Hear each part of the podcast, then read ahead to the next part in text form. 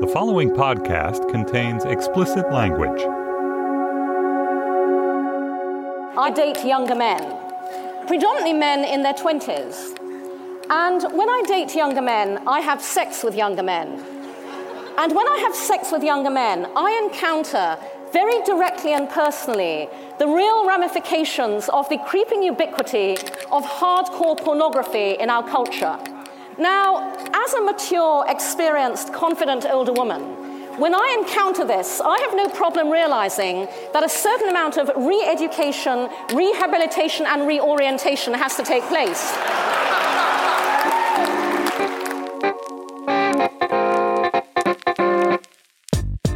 Hello and welcome to Sex Lives, New York Magazine's podcast about sex. I'm Maureen O'Connor, and today I am sitting on the 33rd floor of an apartment on Fifth Avenue, directly overlooking the New York City Public Library. It is the home of one Cindy Gallop, the founder of Make Love Not Porn, a sexual social media network dedicated to depicting real sex. Hi, Cindy. Hi. Welcome. Delighted to be here. And we are also joined by Make Love Not Porn's Madam Curator, Sarah Beal. Hi, Sarah. Hey there. So, what is Make Love Not Porn? So, Make Love Not Porn is a social sex video sharing platform that helps make it easier for the world to talk about sex in order to promote good sexual values and good sexual behavior. And by videos, you mean sex videos? So, uh, we are pro sex, pro porn, pro knowing the difference. And so what we are doing is inviting people to do the kind of video sharing that is the only kind Facebook, Tumblr, Instagram, et al. will not let you, which is social sex. So um, our videos are not about performing for the camera. We're not porn. We're not amateur. They're simply about doing what you do on every social platform, which is capturing what goes on in the real world as it happens spontaneously in all its funny, messy, glorious, ridiculous, silly, wonderful, beautiful humanness. And ultimately, does, I mean, that sharing, do you think it serves like an autoerotic purpose for the audience? Or, I mean, I guess I'm just trying to imagine where it fits in the daily browsing between, you know, chatting with friends on Twitter versus maybe looking at porn while I'm masturbating. Mm. Where does Make Love Not Porn fit into right. that? Um, it fits into a completely different place that um, we do not operate in at the moment, and that is precisely mm-hmm. why we exist.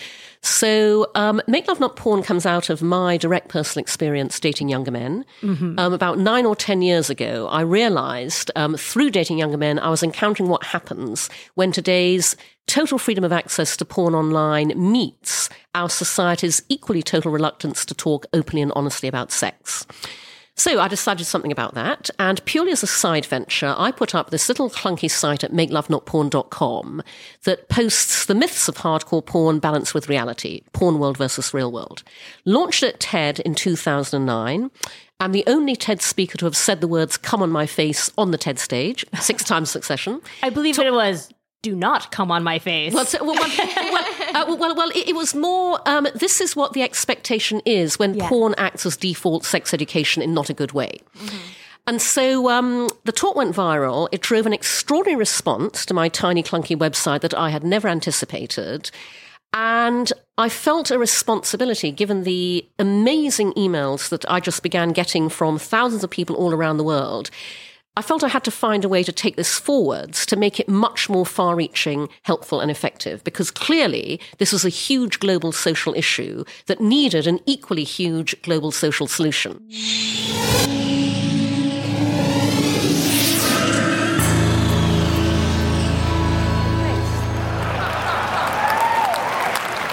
Anybody who is offended by sexually explicit language, please cover their ears now, and I will raise my hand where you can uncover them. So I have no problem um, responding as I have regularly had to. Actually, no, thank you very much. I would much rather you did not come on my face.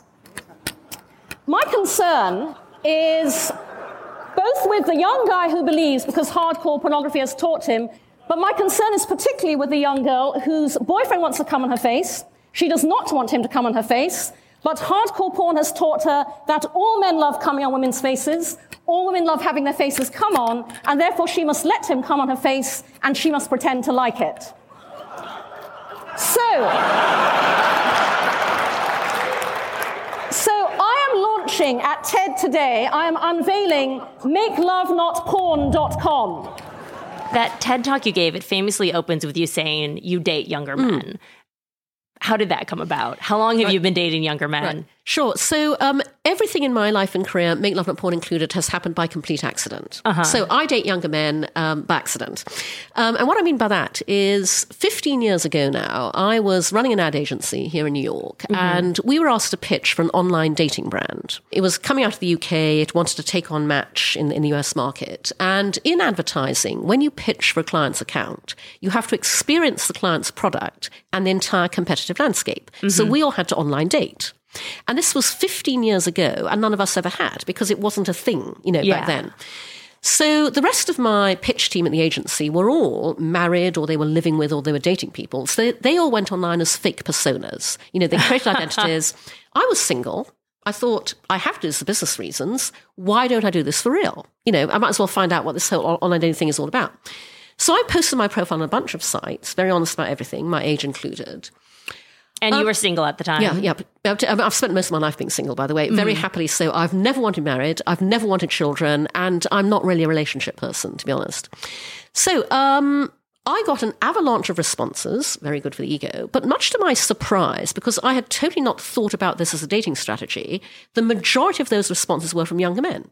So you're about, what, 42 at this Um, time? to- um, or wait, uh, no, I did the uh, math yeah, wrong. uh, um, yeah, no, no, uh, no, 15 years ago, I was 42. Yep. Oh, yeah. God. And so I thought, gosh, I mean, I had not thought about this, but hey, works perfectly. So I began dating younger men and been doing so very happily ever since.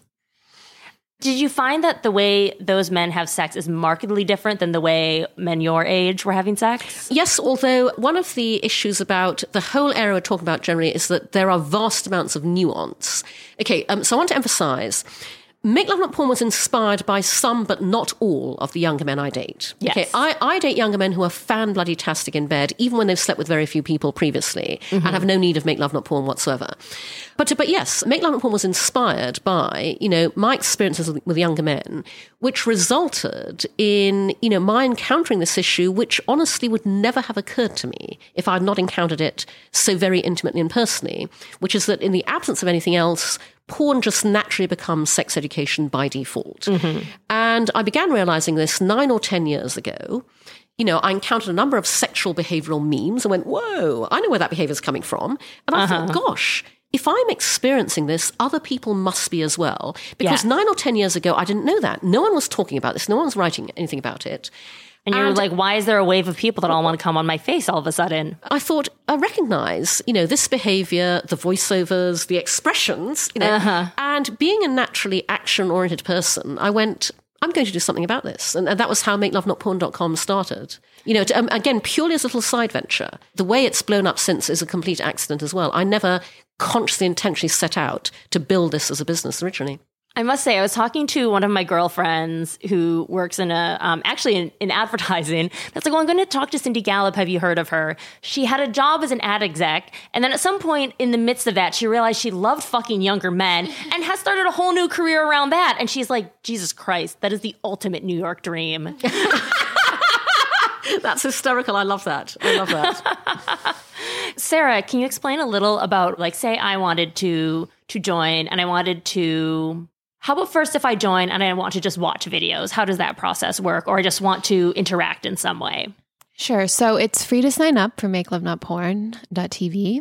You'll go right onto our, our main page. It's still very basic, but you'll see our latest video edition on the front page.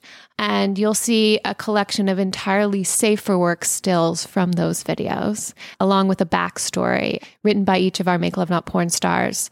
You know, we have backstories like we were on vacation in Mexico and we had some margaritas, and then we, you know, made out in the infinity pool and things led from there or we have a lot of airbnb and hotel room videos which i'm very proud of. But yeah so that's sort of your first encounter. Um, then once you choose a video you want to rent it's uh, $5 to rent that video for three weeks.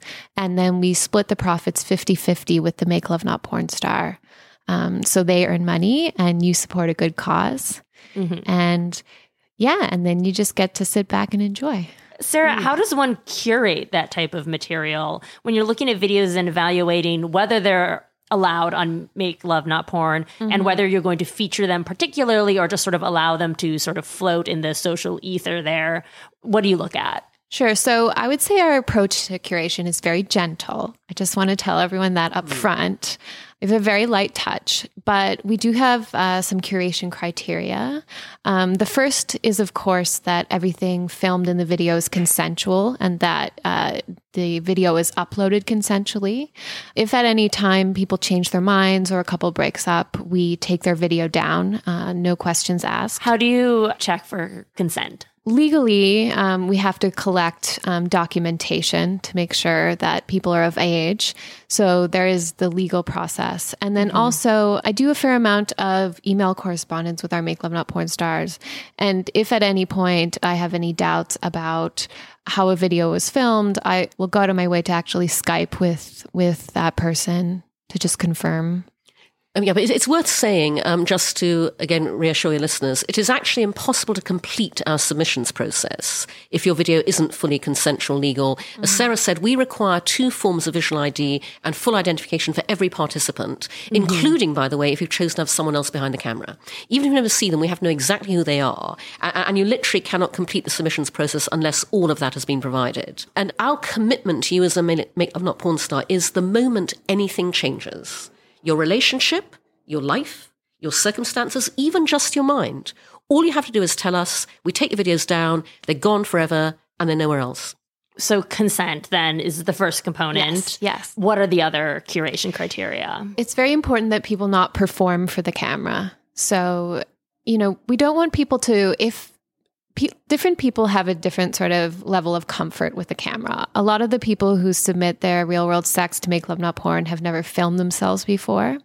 And usually what we tell people who are brand new to it is to carry their phone or their camera around with them and film as much around their real world sex lives as possible. So it doesn't feel like they're kind of like creating an artificial scenario. Depending on people's comfort level you know it's like if the camera's there and you're totally aware of it and it feels like you're performing by ignoring it then don't do that. But definitely just have the sex that you have in your everyday lives we make sure that our videos are porn cliche free to the extent that we don't feel like our make love not porn stars are um, replicating porn tropes in their videos either intentionally because they think that's what people want to see and pay money for or unintentionally because you know porn cliches are so insidious.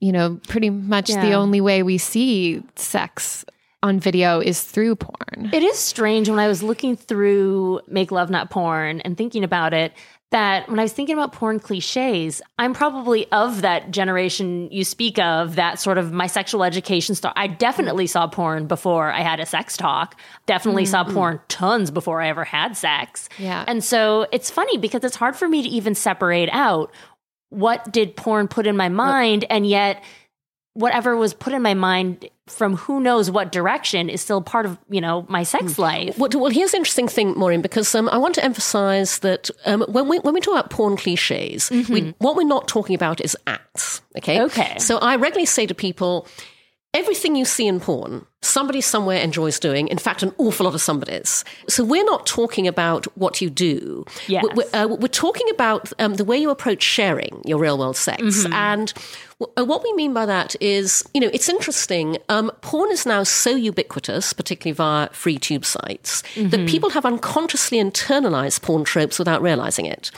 They think, for example, that when they submit their videos to us, in order to demonstrate its real world sex, we have to see penetration happening really close up like you do in porn. Actually, we don't. You know, Zoom in on the yeah, dick, just oh, going yes, in and out and in and yeah, out. Exactly. Yeah. And actually, you know, the conversation Sarah will have is pull the camera back because we want to see how you interact with each other. You know, we, we want to see the connection between you. You don't have to prove that the sex you're having is for real. And then um, the other thing, for example, that people do is they will think, um, to Sarah's point, that you know, we want them to turn the camera on the minute they hit the sheets, turn it off the minute they've come. And we go, no, no, no, no. You know, real world sex as context, start the camera running as early as possible because we want to see how you get turned on, how the clothes come, and then leave it running as long as possible afterwards because we want to see the aftermath. We want to see the wet patch. We want to see the cuddling. We want to hear the conversation. We, we want to see the showering. You You know, um, and so you know that's what we mean by by porn tropes. It's more about um, the way that people think they should be filming and sharing versus you know yeah. what, what they're actually doing. Oh, oh, oh, God, feels so good. Yeah, yeah, uh, uh, uh, yeah, yeah, yeah, yeah. Oh, oh, oh, oh.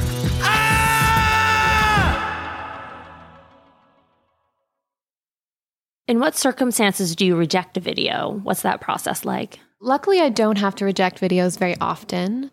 Um, but one of the major th- reasons why I would is like the camera being way too close up. Uh-huh. yeah, porn definitely teaches us that you need to see proof of sex at all times in order for a video to be sexy or worth paying for. And I think we internalize that. And especially with new Make Love Not Porn stars, you know, I feel like maybe there is a like a certain level of insecurity and they're like, okay, this is what people want to see. So Or if they're trying not to show their faces or something. I noticed that some people have, you know, the full everything is showing. Mm-hmm. Some people seems like they try to hide their faces while they're Yeah, and that's a good point. Like another one of our submission criteria is we're into people being creative and and we're totally open to people being anonymous, wearing masks, obscuring their faces.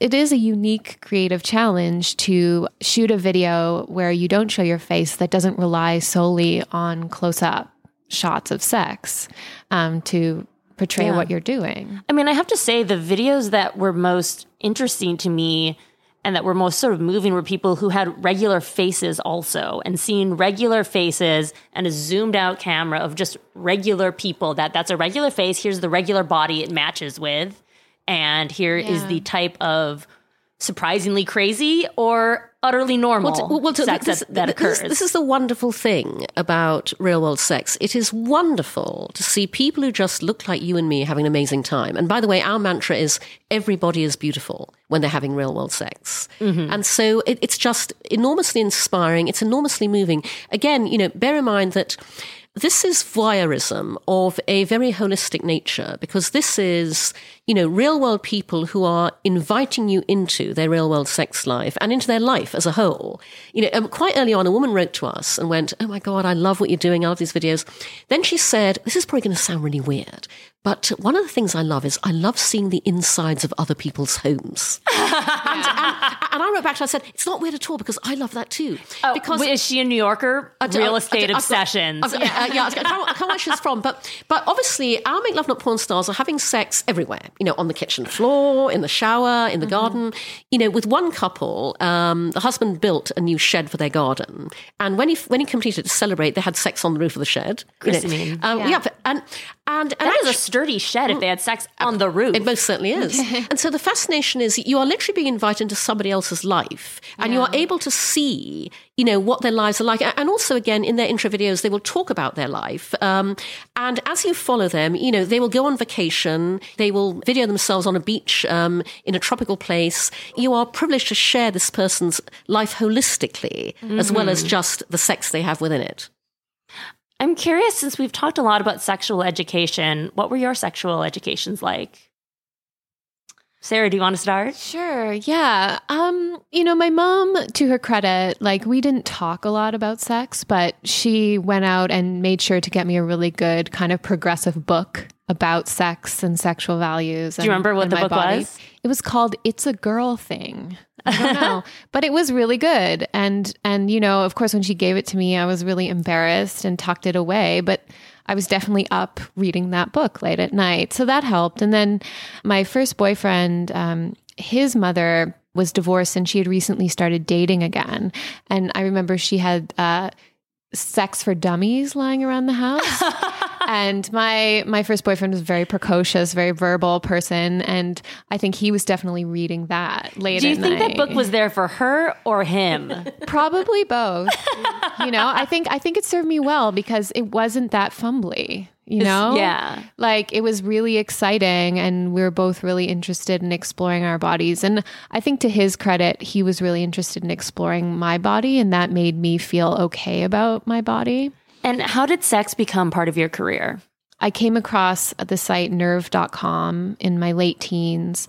And I loved their sort of approach that, you know, smart people like having sex and talking about sex and and they should be able to do that, you know? Mm-hmm. And here's a space where we can where we can explore that.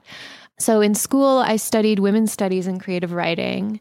Adjacent to that, um, I was a burlesque dancer. I sold sex toys. How did you get into burlesque dancing? I just decided I wanted to do it. Your creativity has just always had a bit of a sexual bent. Yeah, yeah, exactly. There's just a part of me that's like, go do that. Um, I ended up coming to New York to intern at nerve.com um, in 2010, which was kind of a dream come true for me. And uh, I had previously interviewed Cindy for Lickety Split's blog. Uh-huh. And she invited me to come around for coffee. So I did. And we got along famously. And she told me about makelovenotporn.tv then. She was still concepting Mm-hmm. it. And it kind of, yeah, went from there. Carry on and tell Maureen the, the, the full saga of how you ended Feel up working with us. No, no, Feel no, free to jump in on each other, um, too. Because um, uh, you're going to like the next part of Sarah's journey. So keep going. Okay, yeah. So I lived in New York for three months, uh, working for Nerve. Yeah, Cindy was still concepting makelovenotporn.tv. Initially, I think it was going to be member curated. Mm-hmm. And my role at the time for Lickety Split, I wasn't the first curator, but I was the curator at the time, was curator. So I said, I think, I think you really need a curator. I would really like to work with you. And she said, Oh, well, I would love that, but I don't have any money to pay you. So I ended up leaving Nerve and going back to Montreal where I live.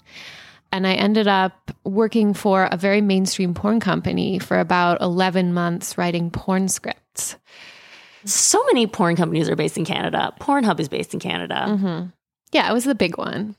The one that is like the umbrella over all of Yeah. them. Yeah. Okay. So you were writing the script of what they say to each other. How much of the um physical direction because you know in a script for a movie sometimes they'll have a bit of she's facing the other way and then something happens or like they startle how much did you direct any of the physical interaction when you're writing the script or it's just talk talk talk sex happens Yeah, I actually wrote a lot of the sex.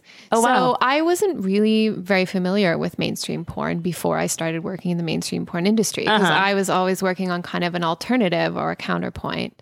But yeah, I was surprised. So one of the first things I was surprised to learn was just that they write foreplay into these porn scripts. Mm-hmm. So I was like, oh, that's kind of cool. But then you quickly learn that the sex follows the very same script and it's all about acts and doing them in a certain order so that it's not like the woman is getting head for for 10 minutes. It's always starts with a blowjob and then it leads to this. And then depending on um, the niche of the site that the video is going on, you know, the positions are designed to emphasize a certain part of a woman's body. And so, yeah, I would be like, okay, start with, you know, 10 minutes of blowjob followed by, you know, these three positions. And I would even put uh, pictures in the script of the positions and the angles. oh my goodness I mean, one an interesting thing that i didn't realize um, the writers had so much power yeah we we did. I mean, it was kind of cool. I I enjoyed it. It was definitely. Uh,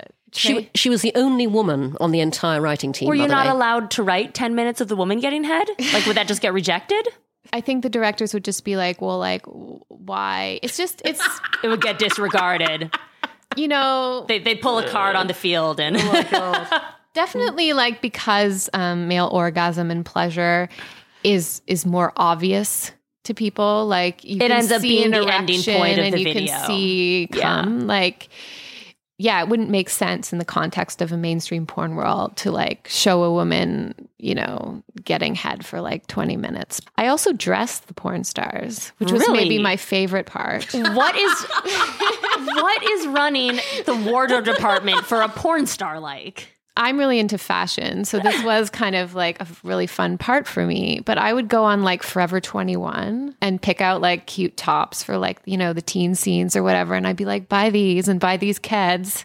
So they were always like really well dressed in my scene. you're not responsible for the weird ugly heels that they somehow manage to keep on though they get their fishnets off Yeah, no, I, I tried to make them look good. yeah, I mean, I think The thing that kind of made working in mainstream porn okay for me was that I always saw the porn stars as real people. Yeah. I had a sense that for the most part they were enjoying their job. It was their job. But if there were things that I could write in the script where I, I would, would write in like vibrators into the script if I could, mm-hmm. thinking in my head like oh maybe this will help you know the female porn star get off or you know i just i always regarded them as as real people who were there with real agency and and that was really important for me like i don't think i could have done it if if i didn't feel that way And that's something, by the way, um, we do at Make Love Not Porn as well. So we are the only place online where porn stars share the real world sex that they have off the set. Um, we had a lot of friends in, in the porn industry, and this was actually something that I conceived of as wanting us to do before we, we, we launched, and, and asked um, a couple of friends to kick it off with with their first videos. Actually, um, so our, you know, gay, straight, lesbian, trans porn star friends do share on Make Love Not Porn the sex they have in their real world relationships with their real world partners. Wait, which porn stars are doing that for you guys? um, so um, historically, he's now an ex-porn star, but um, Danny Wylde, um, who is um, a good friend of mine, um, uh, his real world name is Chris Zeischegg.